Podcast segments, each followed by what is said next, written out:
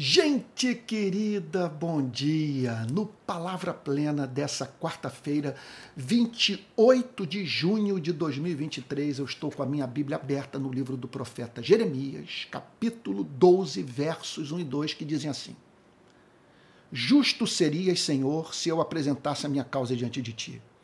No entanto, preciso falar contigo a respeito da justiça. Por que o caminho dos ímpios prospera? Porque todos os traidores vivem em paz. Tu os plantas e eles lançam raízes, crescem e dão fruto. Estás perto dos lábios deles, mas longe do coração.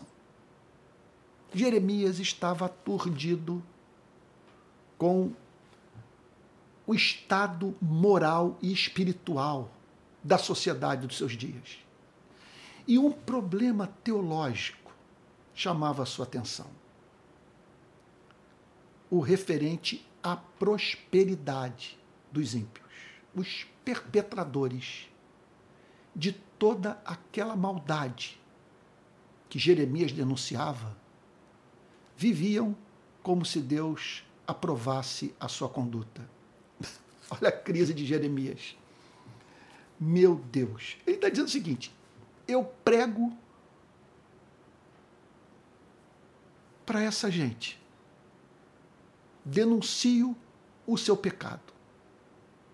Afirmo que esses homens e mulheres serão julgados por ti. Mas a forma como o Senhor trata essas pessoas faz com que elas creiam que estão certas e que eu estou errado. Senhor, como entender uma coisa como essa? Olha o que ele afirma: Justo seria, Senhor, se eu apresentasse a minha causa diante de ti. Então havia uma causa a apresentar a Deus. Preciso falar contigo a respeito da justiça. Sobre aquilo que o Senhor nos levou a estimar. A justiça. Dar a cada ser humano aquilo que lhe é devido. Por que o caminho dos ímpios prospera? À luz da sua santidade, das advertências da sua palavra, do que o Senhor promete para a vida dos justos somente. Como entender a prosperidade dos ímpios, dos que resistem à, tua, à sua voz, dos que brincam com os céus, dos que trivializam a revelação. Por que todos os traidores vivem em paz. Olha, nós não estamos aqui diante de um espírito belicoso, de um profeta amargo, que não, não, quer dizer, privado de qualquer noção de graça. Simplesmente ele está diante de um problema. Sabe, um problema teológico. Então, de um lado, ele tem tudo aquilo que a Bíblia fala sobre a justiça divina. Do outro lado, ele vê pessoas que, a despeito da impiedade das suas vidas, viviam como se Deus aprovasse o seu comportamento, uma vez que essas pessoas estavam colhendo na vida justamente aquilo que Deus havia prometido para a vida dos justos. Tu plantas, Olha o que ele está dizendo. Ele está afirmando aqui o seguinte: é evidente que eles estão vivos por causa da, do seu poder. Tu os plantas e eles lançam raízes, eles têm estabilidade. E crescem, e dão fruto, e eles têm filhos, e constroem suas casas, e ampliam seus cômodos, são bem-sucedidos nos seus negócios eles crescem dão fruto. E outro ponto, Senhor, e tudo isso a despeito da hipocrisia deles, porque o Senhor está perto dos lábios deles. Não, eles são profundamente religiosos. Eles frequentam o templo, eles são vistos cantarolando os seus hinos. Contudo, o coração dessa gente está longe do Senhor. Mas eles, quer dizer, está perto do, dos lábios deles, mas longe do coração o Senhor os tem nos seus lábios. Eles não negam in totum o Senhor. Agora, o seu coração não está com eles. Eles não têm afeição pelo Senhor. Aí fica essa pergunta: por que os ímpios prosperam? Há muito que se pode há muito que pode ser falado sobre isso. Deixe-me dar três respostas apenas para essa pergunta. Número um, porque Deus é longânimo. para alguns, irritantemente paciente. Por isso que quando nós vemos pessoas dando golpe em igreja, olha, eu vou lhe dizer, não conte como certo o juízo imediato de Deus. Se você ficar na expectativa de que, pelo fato da coisa ter começado de maneira pecaminosa, ela imediatamente vai desmoronar, que Deus haverá de julgar os traidores, olha, você, vai, você está exposto a muita crise espiritual. Você pode adoecer. Não espere assim, porque Deus é longânimo e Deus também dá a essas pessoas o tempo do arrependimento, a, a oportunidade delas fazer uma revisão de suas vidas,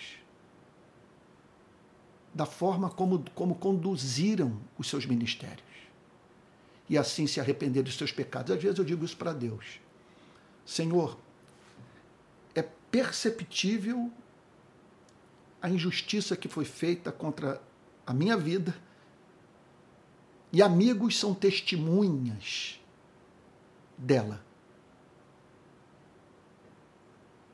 Agora, eu não quero o juízo dessas pessoas, porque seria muito mais bonito, em vez de, de, de contar uma história de pessoas que foram destruídas pelo Senhor, porque se rebelaram contra a sua autoridade, prejudicaram irmãos na fé, é muito mais evangélico muito mais belo, digno de ser é, testemunhado, o arrependimento dessas pessoas e uma ampla história, um amplo testemunho de reconciliação, de arrependimento, de santificação. Então as coisas ocorrem assim porque Deus é longânimo. Em segundo lugar, olha, porque Ele quer que nós o imitemos. Ele é assim, ele faz o seu sol nascer sobre justos e injustos. Esse comportamento de Deus deveria regular a nossa relação com todos os seres humanos, a ponto de nós seguirmos a gloriosa, santíssima injunção do apóstolo Paulo na carta aos Romanos, né, no capítulo 12, quando ele diz assim: é, Não paguem a ninguém mal por mal Procurem fazer o bem diante de todos. É o que o Senhor Jesus disse que Deus faz pelos seres humanos maus. Que Deus estava fazendo na sociedade de Israel dos dias de Jeremias. E que você e eu devemos fazer. Não paguem a ninguém mal por mal. Procurem fazer o bem diante de todos. Se possível, no que depender de vocês, vivam em paz com todas as pessoas. Meus amados, não façam justiça com as próprias mãos, mas deem lugar à ira de Deus, pois está escrito: A mim pertence a vingança, eu é que retribuirei, diz o Senhor. Façam o contrário. Se o seu inimigo tiver fome, dá-lhe de comer, se tiver sede, dê-lhe de beber, porque fazendo isto, você amontoará brasas vivas sobre a cabeça dele. Não se deixe vencer pelo mal, mas vence o mal com o bem. Então, respondendo essa pergunta, porque Deus tolera os ímpios e até mesmo abençoa as suas vidas, é porque Ele quer que o imitemos no exercício dessa longanimidade. E por fim, porque Deus permite que o ímpio, porque Deus atua efetivamente para que o ímpio prospere. Olha, o que eu vou falar agora aqui é duro para que ele se torne inexcusável diante de Deus no dia do juízo final. Porque Deus pune alguns pecados em vida, como alguém já disse, para que o temamos, mas não pune a todos os pecados em vida, para que jamais nos esqueçamos de que haverá um juízo final. todo esse histórico de bondade, esse silêncio divino, essa prosperidade em meio ao comportamento obstinado, testemunhará contra a vida desses mesmos ímpios, avultando a sua culpa, tornando o juízo de Deus que se abaterá lá no futuro sobre suas vidas mais severo. Então, qual é a grande consolação do povo de Deus nessas horas? Qual é a grande consolação daquele que prega, denunciando o pecado do ímpio, enquanto que Deus trata o ímpio como se o profeta estivesse errado e o ímpio correto? Qual é a nossa consolação? O que é necessário para que a gente não perca é, não perca o equilíbrio mental. Olha o que, que Jeremias declara no verso subsequente. Nós estamos examinando os versos 1 e 2. Vamos agora para o verso 3, e aqui eu concluo. Mas tu, ó Senhor, me conheces. Esse mais, essa conjunção adversativa. Assim é o ímpio. O ímpio prospera. Mas olha, no meu caso, o Senhor me conhece. Tu me vês e provas o que o meu coração sente, tu me vês e provas o que o meu coração sente em relação a ti. Portanto, a prosperidade do ímpio deve ser motivo da nossa compaixão. Porque, olha, às vezes, eu não incluí isso nos, no, no, nos pontos referentes a resposta, as respostas para a pergunta por que os ímpios prosperam, porque me escapou, mas eu poderia ter mencionado isso também. Muitos ímpios estão vivendo o período do endurecimento judicial. Deus os deixa entregues à própria sorte. Sim, a vida os cumula de bênçãos, mas tudo isso apenas, conforme acabei de dizer, tornando a sua culpa mais grave, mais odiosa, mais digna de ser julgada por Deus. Portanto, Deus pune o pecado com o pecado. Viver em pecado já é juízo. E é maravilha. E é por isso que nós devemos manter a sobriedade. Que enquanto pregamos, os ímpios resistem à nossa pregação e até mesmo prosperam, não podemos perder de vista o grande fato referente ao amor de Deus por nós. Ele nos conhece. Ele conhece o nosso coração, sorri para as nossas vidas. E a melhor parte da vida é justamente essa. É poder dizer que nós somos dele, que ele é nosso. E é isso que ele tem reservado exclusivamente para os justos. Os ímpios podem se ver diante de uma mesa farta, podem ter uma vida sexual intensa e gerar filhos e, e, e correr o planeta. mas só os justos podem, a partir das entranhas da alma, por motivos justos, só os justos podem dizer: Eu sou do meu amado, o meu amado me pertence, ele é meu. Vamos orar? Pai Santo, em nome do Senhor Jesus, nós pedimos a Ti que nesses dias tão confusos o Senhor nos conceda sobriedade.